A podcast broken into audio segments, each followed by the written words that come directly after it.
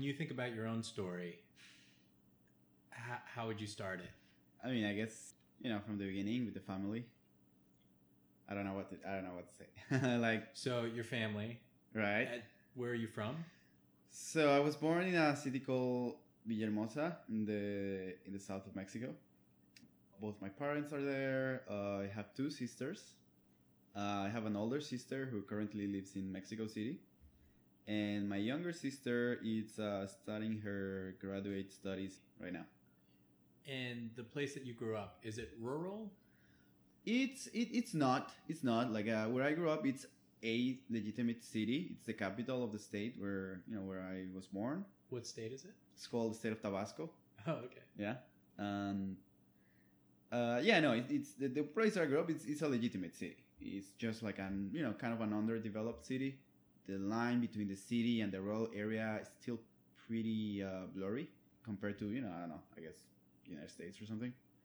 But no, it's a city. And currently you live... Currently I live in Oakland, California. I work at a startup in the city in San Francisco called Endless. We are trying to develop software and hardware for developing countries. I'm what they call a QA engineer. So you grew up in Villahermosa, mm-hmm. and now work as a QA computer software engineer at Endless Mobile. Right, in San Francisco. Yeah. Yeah. I think that's a big jump, yeah. And now you're about to travel the world. Yeah, that's pretty accurate. Yeah. Is this where you'd like to be in your life? And is this what you'd like to be doing? How'd you get here? And where do you hope to go in the future? Most importantly, how are things right now? And what have you learned along the way? This is Bill Ehrlich. Is now a good time? Getting from Villahermosa mm-hmm. in southern Mexico to the Bay Area as a computer software engineer, where did technology come into your life growing up? Were you always attracted to it? Were you always good with computers? How did that happen? Honestly, it's one of those things that you don't realize it's happening until it already happened. Okay. You know, I mean, I remember specifically, I think my dad himself was kind of like curious about technology. And back when, you know, laptops only had 80 megabytes of hard drive, he got a laptop. And, you know, it was like the most curious, weird thing I've seen. So I spent a lot of time touching, you know, just like clicking around.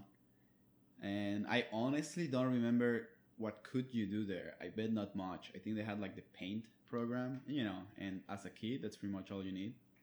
You know, a few years later, he got like a desktop computer. After, you could have like more programs there. And yeah, before I realized it, yeah, I was, you know, poking around the system, like clicking around everything in front of me, and then, you know, fucking things up a little bit and, you know, realize why, you know, where did you fuck it up? At some point, more people start coming to you for answers rather than the other way around. And I think that's, you know, when it kind of hits you like, oh, I guess I kind of like computers. I kind of understand computers. Do you think it's a virtuous cycle? You enjoy working with computers, but then you also enjoy that you can help people with this thing and you have more knowledge and experience, and then you keep getting more and more. I'm going to do what I call like full disclosure. That sounds awesome, but I would say no, honestly, I feel actually no. It's the opposite. Yeah, well, not the opposite. No, I wouldn't say it's the opposite. It's definitely nice. It's definitely nice, the feeling of being able to help someone. But I wouldn't say that was what drove me to, you know, play around computers or, you know, keep learning about computers. I just did it because I thought it was fun, because I thought it was cool, and because I could, right? Because I had access to it, so I was able to do it. And what year was it that first computer came? Oh man, I mean, that was like early 90s, I would say. Wow. It was before the first Windows came up, or rather before the first, before Windows 95, I guess it would have been like 93, I want to say. Why did you get a laptop instead of a desktop at that time? I have no clue. Like, I honestly... How did he get a laptop? I honestly have no clue. I remember this, though. I remember it was a big deal. I remember it wasn't, like, just a toy. And it was a big deal. I remember people being conscious about how much this cost. And, you know, it wasn't easy to get. Like, you know, it wasn't simple for us to get one, but somehow we did. That's as much as I remember. I don't remember, like, the real purpose. I want to believe my dad had a real utility for it. I mean, for work or something. But I was too young. I honestly don't remember. And then in school, in high school, did you get to work with computers, or was it mostly on your own that this always continued? I think it was mostly my own, and you know, you end up, like, meeting one or two people that are also curious about it. So, you know, you kind of help each other to, like, oh, I found out about this new thing. And you tell your friend who is also interested in computers. And, you know, your friend who is also interested in computers tells you, oh, I found this other cool thing. Check it out. So I think I kind of, like, grew liking computer with a handful of people that were also into it. I remember I had a cousin who also was into that. And then when you were thinking about going to university, did you know that you wanted to study... computers? Yeah, honestly, it was a kind of an easy choice. I was lucky, I think, in the way that, like, I didn't get what I hear a lot of people have of the pressure of finding something that will get you money. Like, my parents weren't like that at all. Like, I guess my dad really got into this kind of believe in yourself and, you know, follow your passions kind of thing. So since I was pretty young, he kind of encouraged me to try to find what I really like and get good at that. And he would say, like, just do that and then the money will come on its own. But, you know, just right now, just focus on, you know, kind of finding your passion and then focus on getting really good at that. I mean, by the time I was getting to the university, you know, it was pretty well known that engineers made pretty good money. So I was like, oh.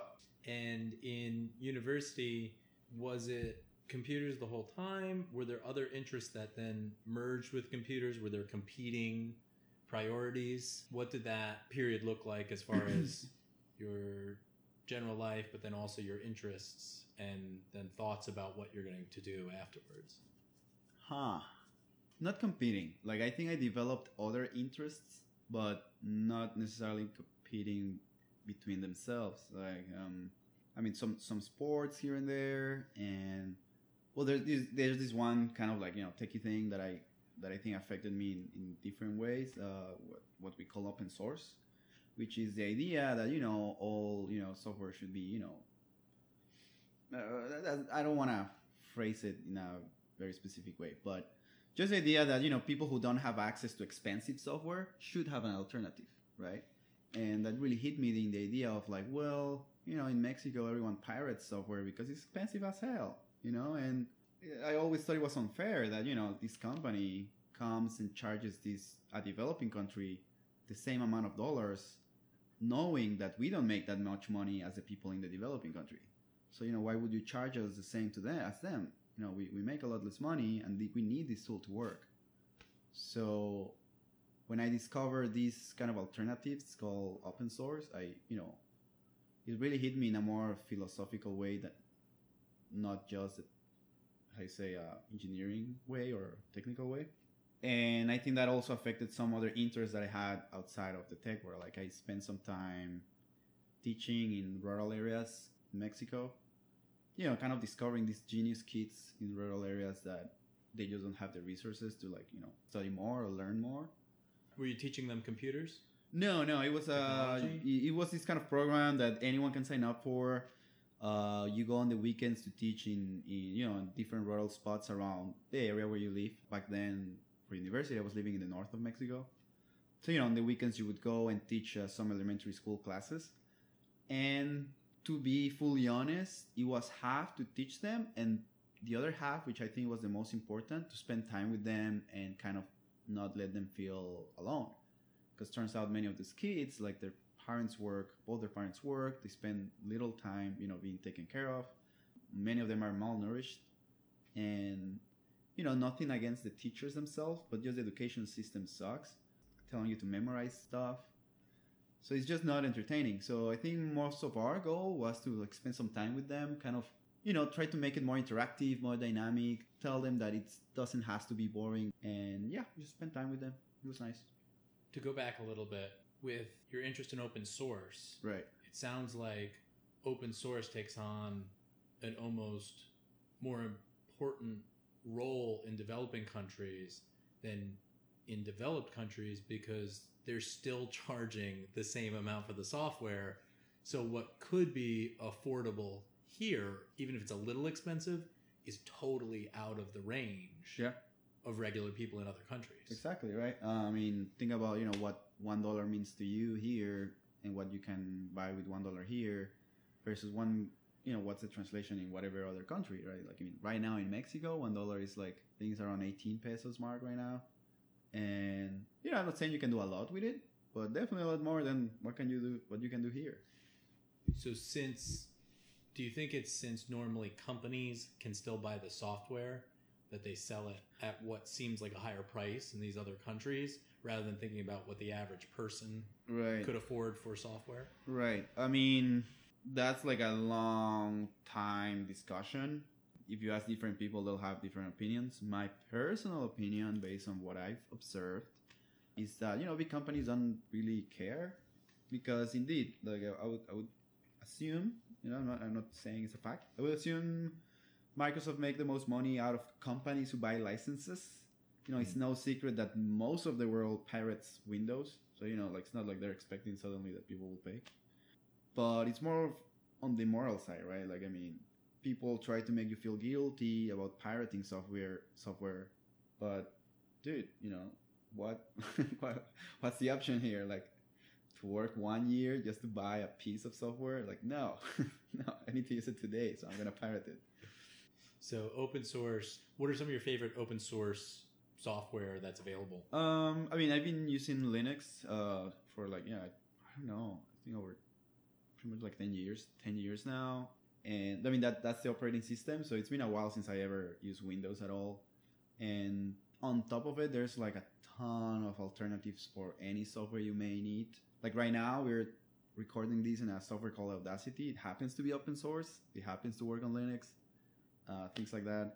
But anyway, like I said, I think for me, it's more of like a moral thing. It started like a moral thing more than a technical thing.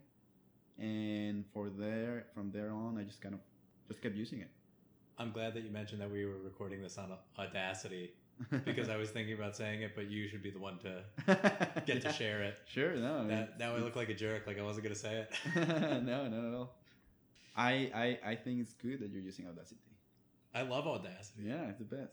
I actually was thinking to myself earlier this week that... Think about if you had to pay for a software to do this. I legitimately thought to myself, without Audacity being open source, there is probably no way that we'd be doing this right now. Right. And then you get into a conversation of like, you know, how these kind of options really free the creativity of random people, right? It doesn't have to be technical. It has nothing to do with like, you know, an OS or like coding. It has to do with, you know, how you unlock people's creativity and, you know, power to do whatever the hell they want. So yeah, that's what I like.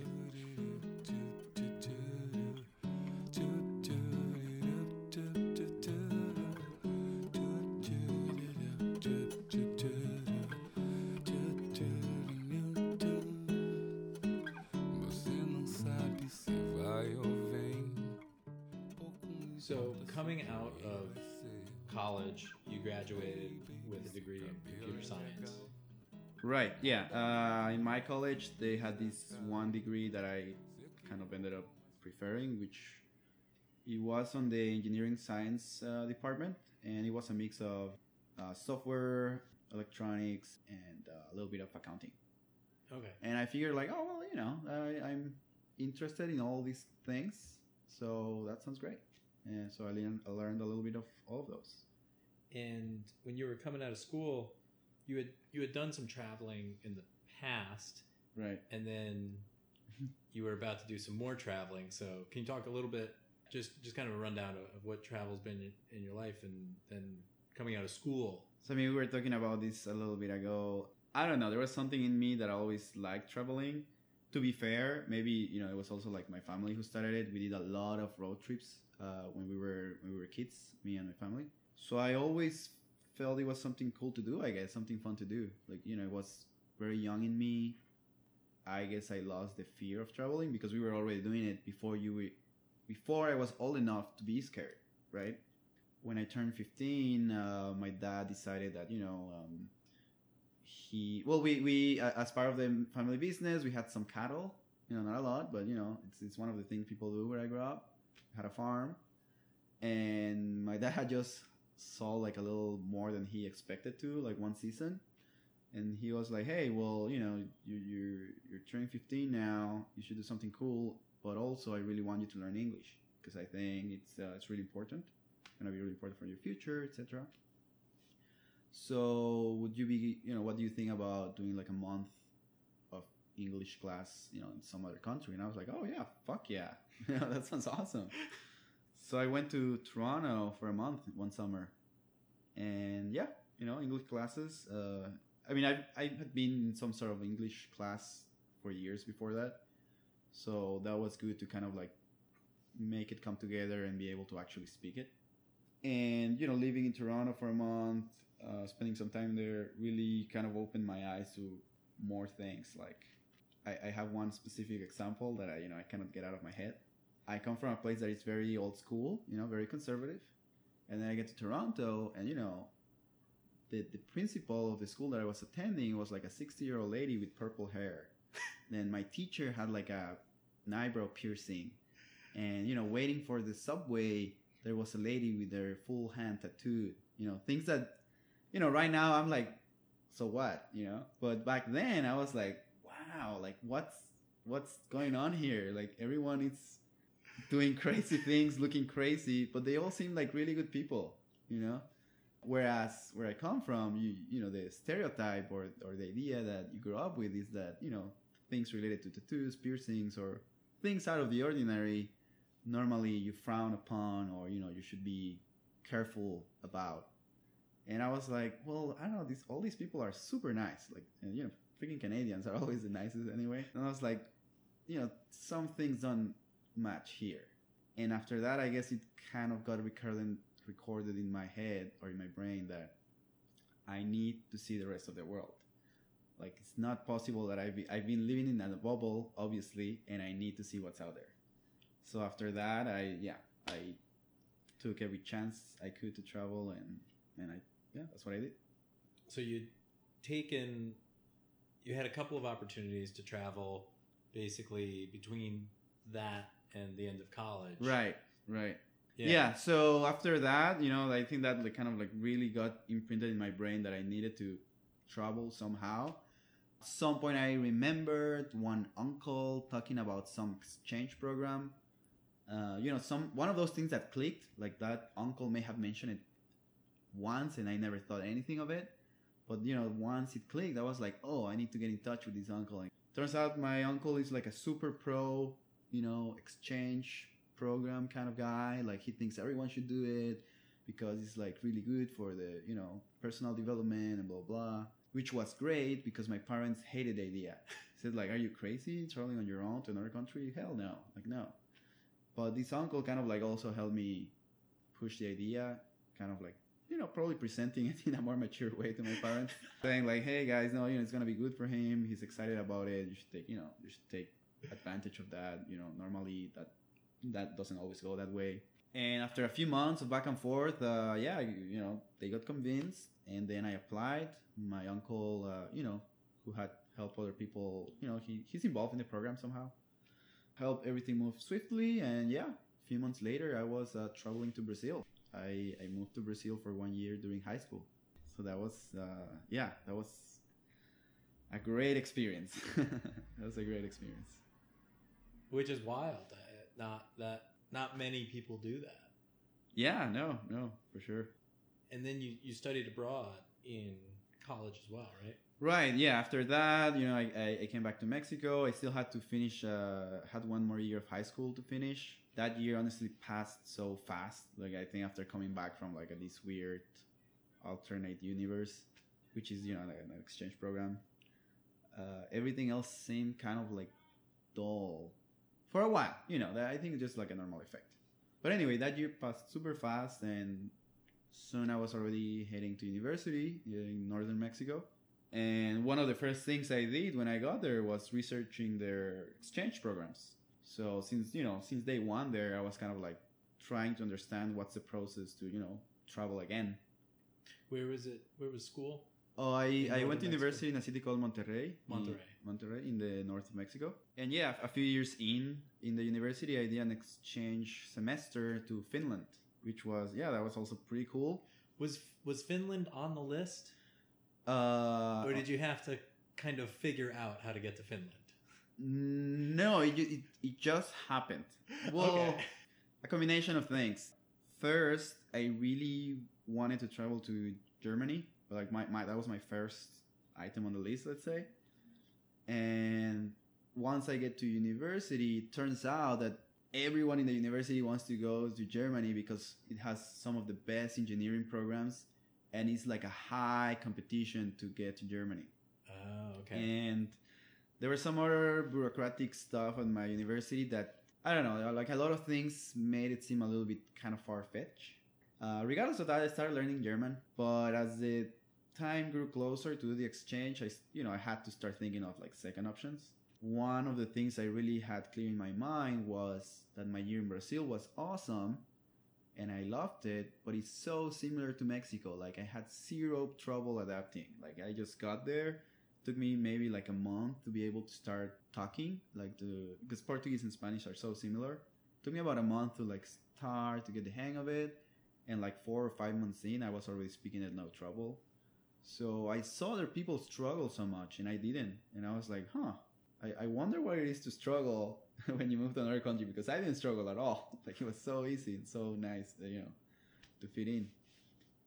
So I really wanted to go to the most different place I could find from Mexico.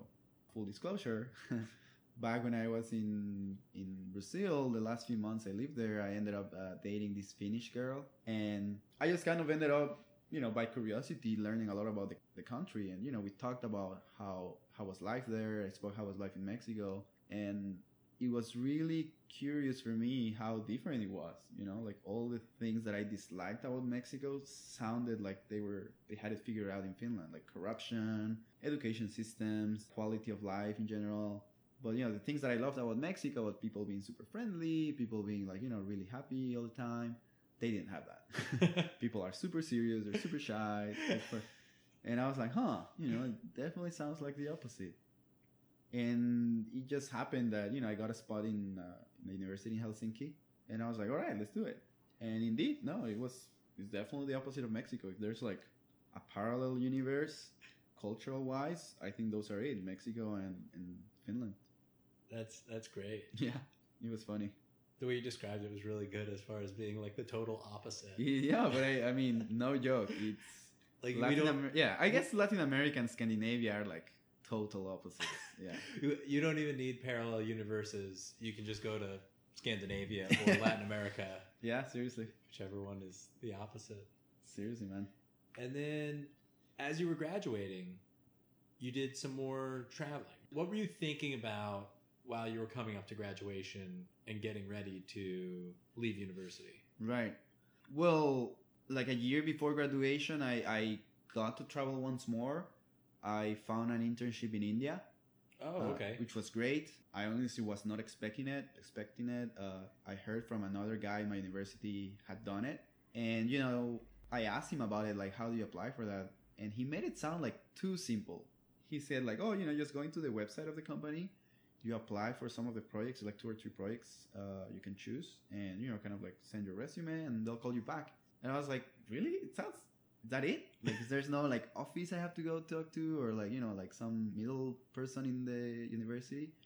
He's like, no. I went completely independent of the university. Just found this company. They're, they like bringing people from abroad. So I gave it a shot and a few weeks later, they called me. Yeah, well, they emailed me saying, like, when can we schedule an interview? I did a couple interviews, and a few weeks later, I have a proposal. They said, like, hey, so based on the times, it sounds like you could come in next summer. We would need you from this day and that date. What do you think? And it was a little shocking because I was like, I still wasn't understanding what was going on. Like, I had just applied online, so randomly answered a few questions in the interviews. And yeah, after that, they were buying me a ticket to fly there. Like, they paid for everything. And I was like, are you kidding me? Like, what's going on? So yeah, I flew to India. I spent there a total of almost 4 months. I did a project with them for a couple months and then took like around a month-ish to travel. So that was great. Yeah, after I came back, I had like one more year to go. And it was clear to me that I wanted to continue to travel. So I figured the easiest place to move to. Let me clarify. I not just wanted to travel. I wanted to spend time living somewhere else. And there's a difference. And there is a difference, yeah. Like, I wanted to spend some time. It's a pretty big difference. Yeah. Like, I didn't want to just, like, go travel, like, some touristing and seeing sights. No, I wanted to go to a different place and a different culture and just spend some time there, which meant, you know, finding a job there, you know, like, kind of settling down somewhere. And with that in mind, I figured the easiest place to do it was Brazil because I knew people there. I mean, I had lived there for a year already. I had already some contacts to start with. I spoke the language. And I don't know, I just figured, you know, it was a great idea. It was a super weird decision. It took a lot of convincing with myself and also to, you know, well, my family. Like, they were a little unsure about this idea. This is when you're leaving college. This is, yeah, the moment I graduate. You're telling them, I'm going to go move to Brazil. Yeah, I mean, I had kind of already floated the idea with them, but I think, you know, some, like, my parents, I guess they thought it was a cute idea, but they never actually took it seriously until they came to my university for my graduation events, right? Like the ceremonies and all. And one night after dinner, I was telling them, you know, like, yeah, I think I'm thinking about these dates to fly out. And immediately hit them like, wait, what? Like, are you serious? Were you being serious? So that was, you know, that turned into a long one-night conversation. But I was like, yeah, I've been telling you guys for months. They just didn't believe you. Yeah, they didn't think you were serious. Yeah, I thought, they said they thought I meant more like in the future. Like, oh, it would be nice if one day I found a job in Brazil. Like, they didn't think it was like I wanted to go to Brazil and then figure it out. So it kind of like got them a little bit unexpectedly. The other thing, too, is although Brazil is still Latin America, it's a very far way away. No, dude, it's like not. It's really far. It's not nearby. It's easier to get to Hero from Mexico than to get to Brazil. Yeah, that's the thing that's like starting to register. I'm like thinking about a map. Yeah, that is not. It's not like a Latin America thing where that's easy or close. Exactly. So yeah, I mean, I think by then though, like I had already, you know, lived in Brazil as a high schooler. Lived in Finland, lived in India. So by now, you know, they were a little cooler with the idea. You know, they were very concerned about logistics. I think they had trouble understanding that I was going there without a job, that I was going to go there to try to find a job. But, you know, other than that, they were very supportive, actually. You know, they were very skeptical. And, you know, they always questioned, like, you know, are you sure this is what you want? Are you sure this is the best idea? But, you know, no, not too much. And I think overall they were actually very supportive. I think they saw this is something that I needed to do. Can you say more about needing to do something? Yeah. I don't know. Sometimes just get this idea in your head. And you know that if you don't go for it, you're going to be regretful. I say you're going to regret it if you don't try it. You know, it's one of those things like, by then, I already had this really clear idea in my mind that while I'm young, I want to fuck up, you know, like I want to take risks and fuck up, you know, like I'm not sold on this idea that I should be careful about every step I take, you know, to have the planned perfect life. Like I was very confident about having that freedom to fuck up, especially just graduating. I'm like, dude, like the next 5 years of my life are the years to fuck up. Like, why wouldn't I try this? If I don't do this now, I'm probably going to regret it, you know, down the line. I also have this really strong idea in my mind that I want to take decisions that the future me is going to be proud of, you know, in my idea of what future me looks like. I think I want to be the kind of person that will be proud of of having taken a risk. I like the idea of future me being the kind of person that will be proud of having tried something and fucking up and just be happy about having tried it.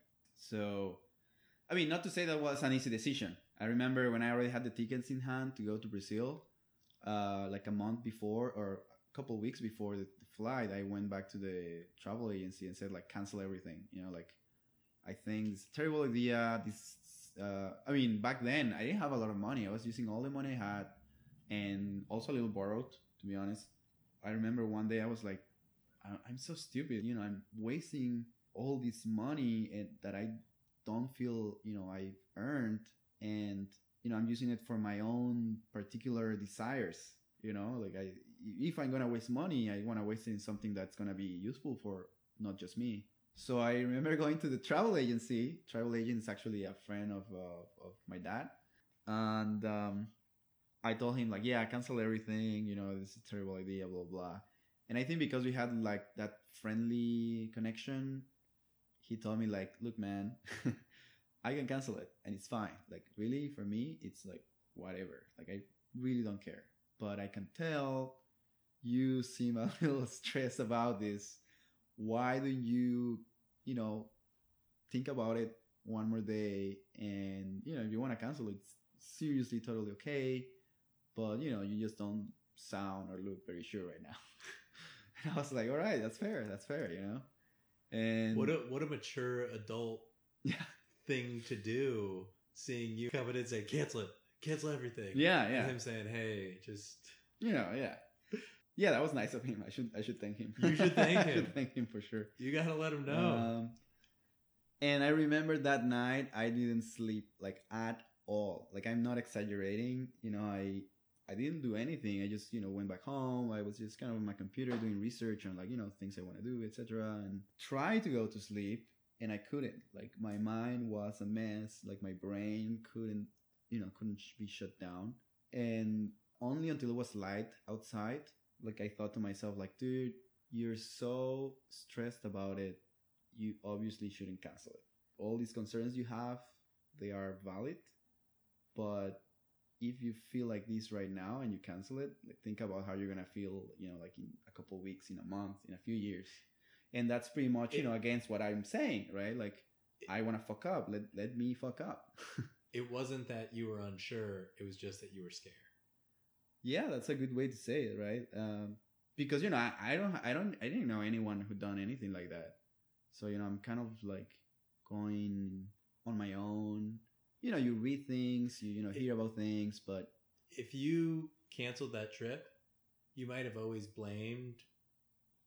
blame might be the wrong word. You might have always said it was because of these other concerns. Right. But at the end of the day, I think it would have been...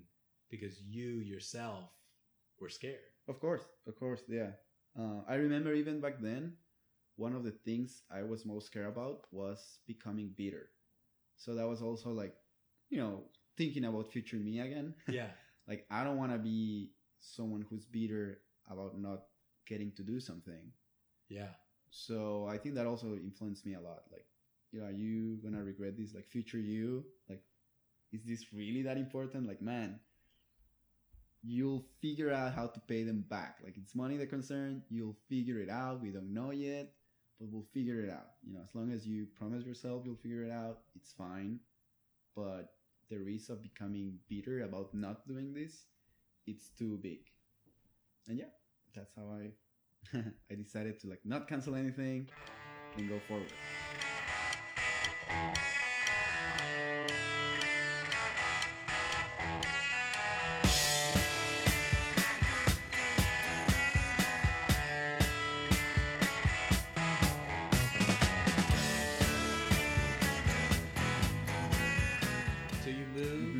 Brazil after college. What did the path look like from starting out in Brazil to arriving now in the Bay Area? Yeah. Honestly, that was one of the, like, 2012 was really one of the craziest years. Graduated in December 2011, made the decision to move to Brazil. I think it was late February when I moved to Brazil. and spent a total of, I think, 3 months there. The first month was like a month that I used to kind of like get in touch with people I knew. I had like zero plans at the thing. I had like zero official plans. I just, was very, like, I was just very highly motivated to make it work. I actually wanted to experience having no plans. So I got there. I actually went first to the city I used to live in, which is like a small city in the Sao Paulo state, but not Sao Paulo city. Kind of like a more in the rural area, but still a city. Anyway, I, visited the people I used to live with, the old contacts. And thanks to that, I got a contact on where to live in Sao Paulo city, which is where I actually wanted to be at, to look for a job.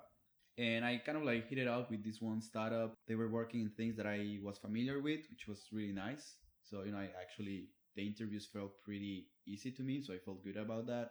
And we started the visa process, right? Like we talk about it like, well, I'm not with a visa. I need to process the work visa and all. We started the process and, they get in touch with their lawyers and all. And pretty soon their lawyers get back to me and say like, look, man, you're great. But the way that the Brazilian laws are working right now, you are most probably going to get the visa denied. So they were like, I don't know, they were really chill about it. They walked me through the details. They told me like, if you still want to move forward, we will do it. But I do this, the guy was kind of saying, I do this for a living and I know you're most probably going to get your visa denied. So it's up to you if you want to like, go through this path because it costs money. Have to fly back in. And he was just kind of advising to just kind of like let it go. And I don't know, there was something in the way he explained it that, I kind of trusted him. Everything he said made sense. There was nothing that didn't make sense. So after being there for like 2 months, I decided, all right, well, this is not my time to be here. And I decided I would spend one more month just kind of like, enjoying being young in Sao Paulo, and then fly back to Mexico and get my shit together. And that's exactly what I did. Back then, the violence in Mexico had exploded. One of the reasons I moved out, I was so sure I wanted to move out of my university city, was because one of the cities hit hardest with the drug violence. So I knew I didn't want to go back there. Like it was, it was honestly really dangerous, that city. And I knew I wanted to either go to Mexico City, where most of my friends lived at, and there's the second biggest city called Guadalajara, which I had visited a couple times. It's, nice, chill city. I honestly didn't know a lot about it, but I had a few friends there living as well. And when it comes to tech companies, there's this feeling nowadays in Mexico that's where people are trying to set up the Mexican Silicon Valley. To go back a little bit, you went to Brazil. And it was this big thing of going there and giving it a shot. And then you came back 3 months later, but like you went and it just wasn't the time and there was no harm. I honestly felt very at peace. Like, what? Yeah, yeah. What? I need to hear more. Good. Yeah, no. Going, having all of these nerves, and it sounding like leaving, you were thinking, I have to make this work. Right. No, it's funny that you ask. I never thought about it that way. Honestly, has never crossed my mind. Well, one different thing is that I didn't go with the mindset that I have to make this work. Like, that wasn't my pressure. My pressure was more like, either I stay or I go. Like, you just kind of like using people's time to go there. And I guess a lot of like, what's gonna, I'm gonna wasting my own time. I should start working already, whatever, start making money, if you may. That was kind of my concern. Either I do this now or I don't do it. And so when I went there and I gave it an honest shot, and I honestly think I made the best of it. I came back like very much at peace. If anything, I came very motivated to get my shit together. I was more like, all right, I'll give this a try.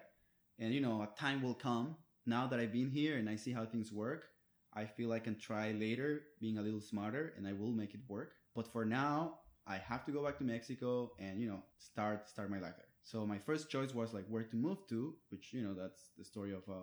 the city where the university was a great city, but then violence exploded and it turned into a horrible city to live in. Mexico City, I was very tempted to move there, but the quality of life on a day-to-day, it's not bad. I don't want to make it sound bad. It's just not for me. So my next choice was Guadalajara, which, I had been a couple times there. I had friends there. I had an old friend from high school that lived there, and he offered me a couch while I got my shit together, precisely. So it was great. I was like, all right, cool. I won't pay rent. He was cool about me not paying rent while I found what I needed to do. So yeah, I moved there. That was, I think, April. I think I moved there in April. And a month later, I started working at the IT company. It was like one of these, it's they call it consulting IT companies. It was a big company. They have offices in many parts of the world. It's from India. They liked that I lived and worked in India. They liked that a lot. So I think that helped. And anyway, I started working right away after a month there. And it was going great for a new grad with really nothing behind him. It was a good amount of money. Rent there was pretty cheap. Life in Guadalajara was actually great. It's kind of like a very laid back kind of city. I had become really good friends with an old friend of mine. So, I had kind of started building these relationships. So I was actually very happy in Guadalajara. And then one day at work, someone said like, hey, there's an opening for a project in California. The way it works is that people apply for it. You get interviewed. And if the project takes you, you would be moving to California. I honestly didn't think too much about it. It was similar to the India thing. I was like, all right, yeah, let's. I wasn't expecting a lot of it, so I just kind of applied. I got interviewed a couple times. I felt the interviews hadn't gone well, but because I wasn't stressed about it, I just kind of brushed it off. I had actually gotten a pretty sweet apartment in Guadalajara with my good friend, so everything was going awesome. And then one day they called me and said like, hey, we're from this project, the project happening, it's in Mountain View, in California. How soon can you move here? And I was like, what? Like... Are you serious? Is that it? He was like, yeah. Like, how long do you think it's going to take you to get a visa and, pack your things and move here? Like, we need you right away. And I was like, oh, shit. I really don't know. Turns out it's pretty fast. Thanks to the NAFTA agreement, Canada, US, and Mexico with a job offer and STEM background, you can get a visa in 2 days. Wow. Yeah. So in July, I moved to Mountain View. July of 2012. So how long were you in Guadalajara for? 3 months. It was 1 month with my friend on his couch. Then I was in a temporary spot for 1 month. And the last one I was living with my good friend, like in the apartment we had just gotten. And we had to reassign, change the lease, grab a new person. And yeah, but he was super cool about it. He was very happy for me, having this opportunity. So it was super smooth. The transition was super smooth because I didn't have a lot of things either, yeah. Right? I was living off my backpack kind of still from coming from Brazil. So the transition was super smooth, was super simple. And then I moved to Mountain View. Yeah. I lived there from July till December 2012. Yeah. I moved a little bit around it. First in Santa Clara, I found a spot to live in, then in Sunnyvale and then in Mountain View. But for all terms and purposes, I was down there. That's how I got to the US. What's funny is that after moving here, not long into the job, I hated it. After 1 month in the job, I was like, I hope I'll get a chance to, change departments or something soon. And then 2 months in, I was like, man, this is not looking good.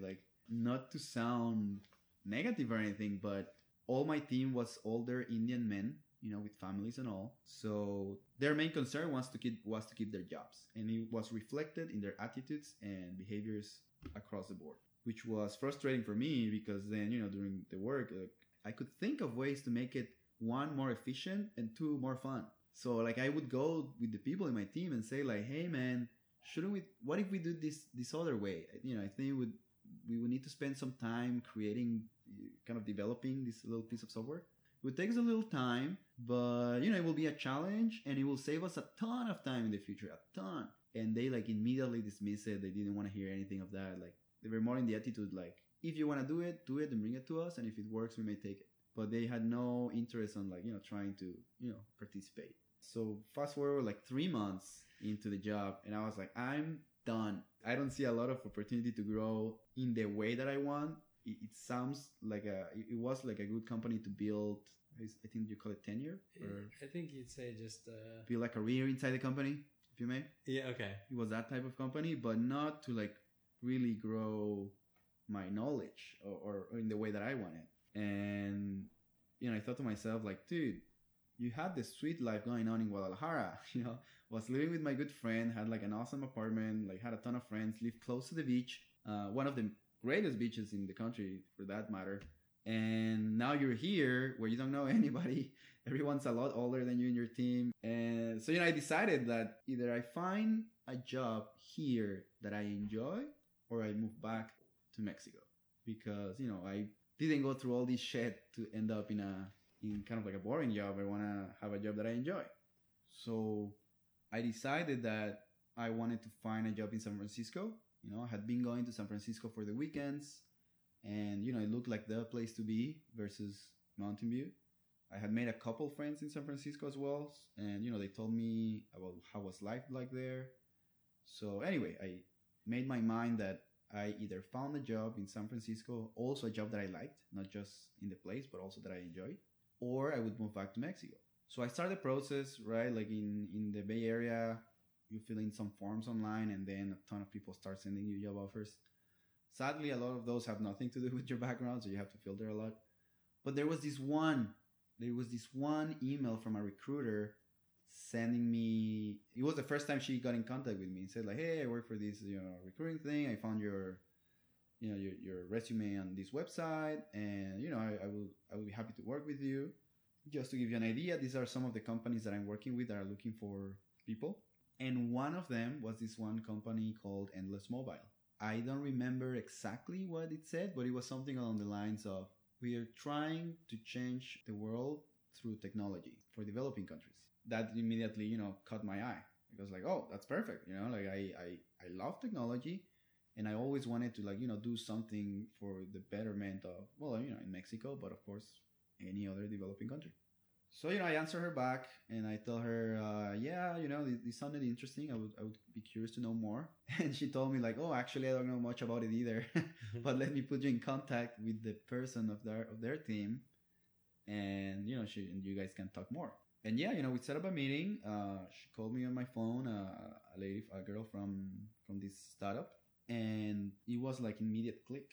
I don't know, like she was just telling me the kind of people were looking about, you know, people who are passionate about, you know, these kind of ideals, people who are comfortable understanding what are the bad things that happen in developing countries.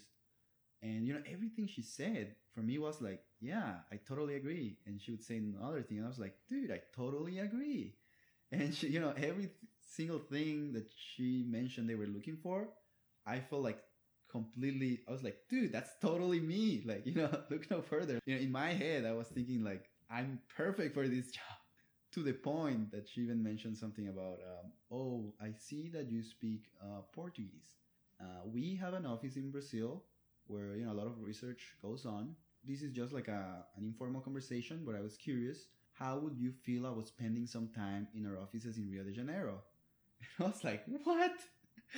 I would definitely go. I would definitely count me in. I'm so in. Yes, please. Yes. And I was kind of literally like this. So we both started laughing on the phone. So I don't know. It was a great first conversation. After that, you know, I spoke with other people on the phone. I got called into, you know, some interviews. I remember the last interview I was speaking with the CEO. You know, back then, I think there were only like less than 10 people in the office. So like when I say the CEO, I mean Matt. It's a dude. It was just another dude there.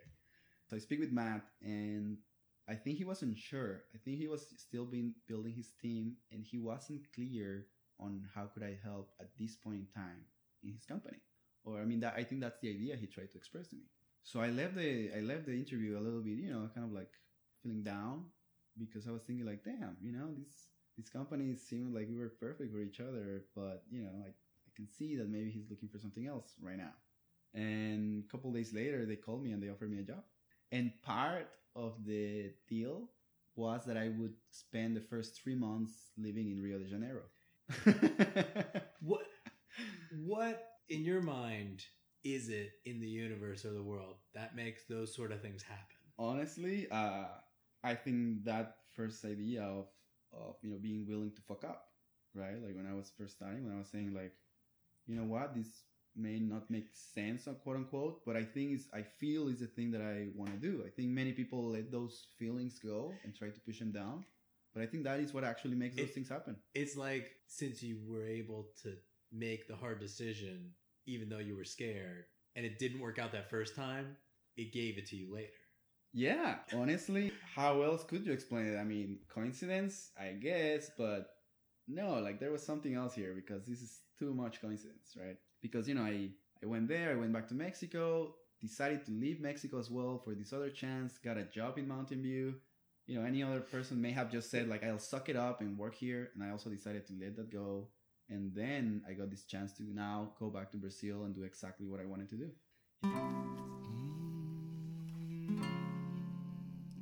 Yeah, no, that was great. That was like a good year of my life. Started right there. I mean, it started all 2012 and 2013. I felt we're like, you know, on the top 100% of the time because I was always doing something new. Like for a full year during 2012, I was in a completely different environment every other month. And 2013 was kind of similar. But yeah, 2012 was crazy. That was crazy. And that's how I got to work at Endless Mobile. And now fast forward a couple of years, you've been working there for almost 3 years? More than three years. Yeah. And now you're preparing to travel again. Yeah. This time, one-way ticket. Yeah. So you described that situation where you were making the decision to travel to Brazil right after college. What was going through your mind?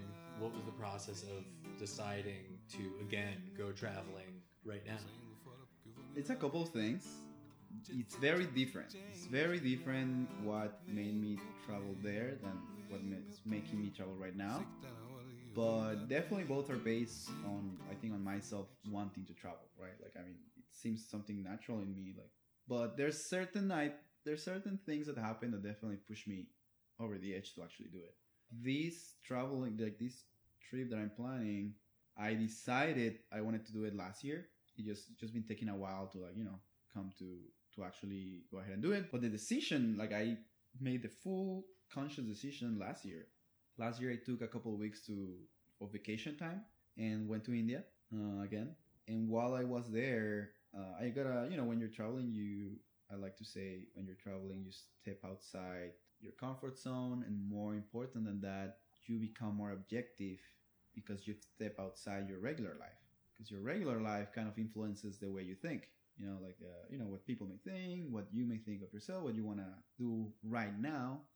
Versus when you're traveling and you've stepped outside the day-to-day, I think your mind becomes more objective. You can actually think about things without all the concerns you may have. And while I was there, it hit me. You know, one day I was just sipping some masala chai or whatever. And I guess I was thinking of... I don't know what I was thinking, honestly. It just hit me. It was just like a lightning. It was just like a lightning that, you know, arrived in my brain one day that said, like, dude, it's time that you travel again. It's so obvious. And I just kind of, like, raised my head, opened my eyes wide, and I was like, oh my God, this is so obvious. I need to be on the road again. Like, I mean, I felt a little stuck, I guess. I felt a little, you know, like, wanting to be surprised again, I guess. Yeah, that's a great way to put it. I wanted to be surprised again in a way that only happens when I'm traveling. And yeah, now a couple months from now, I'll have a one-way ticket to just move around the world.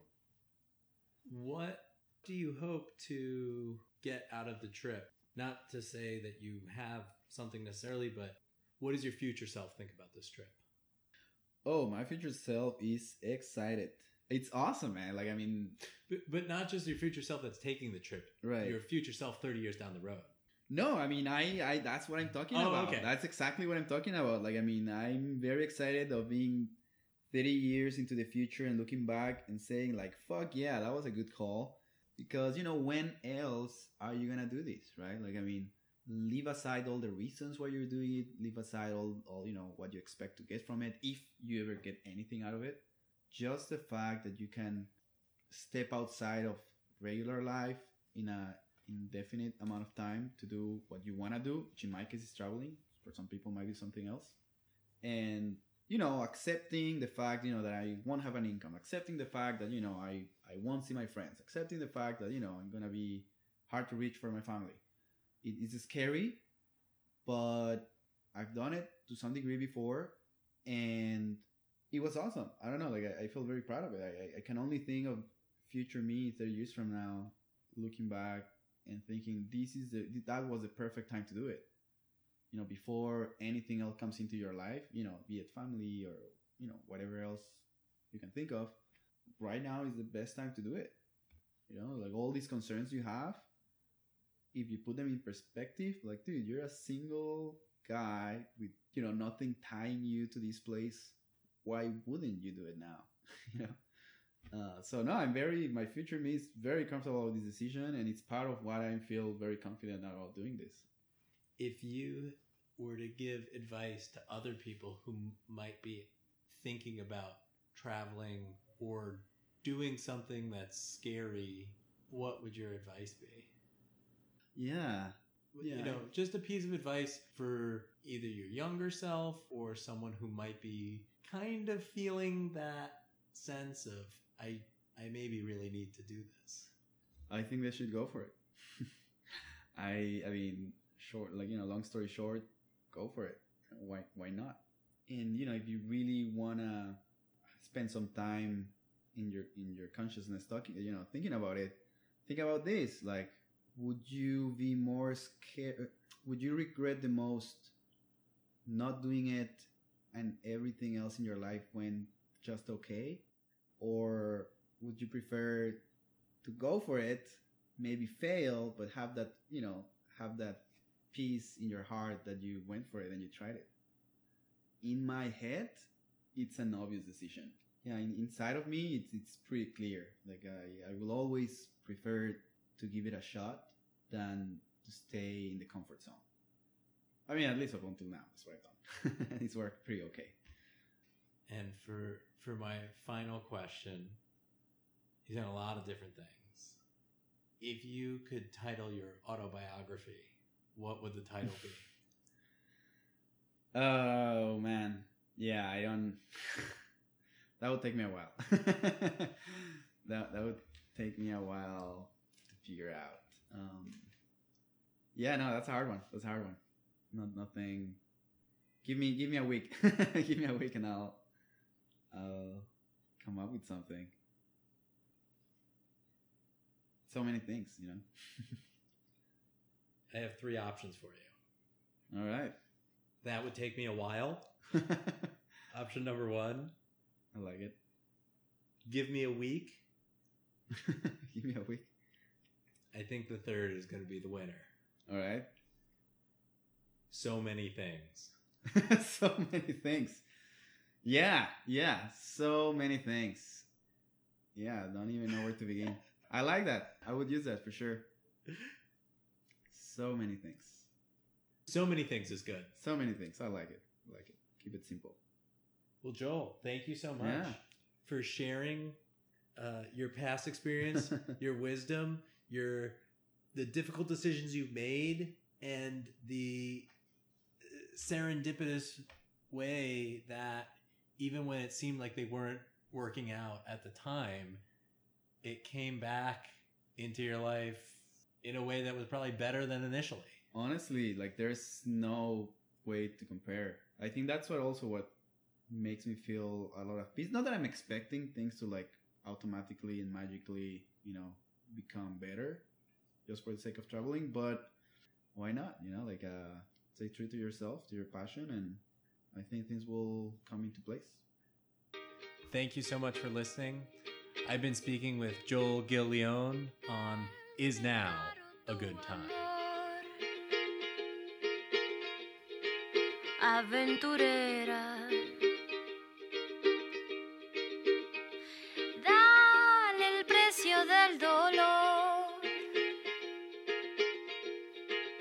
A tu pasado.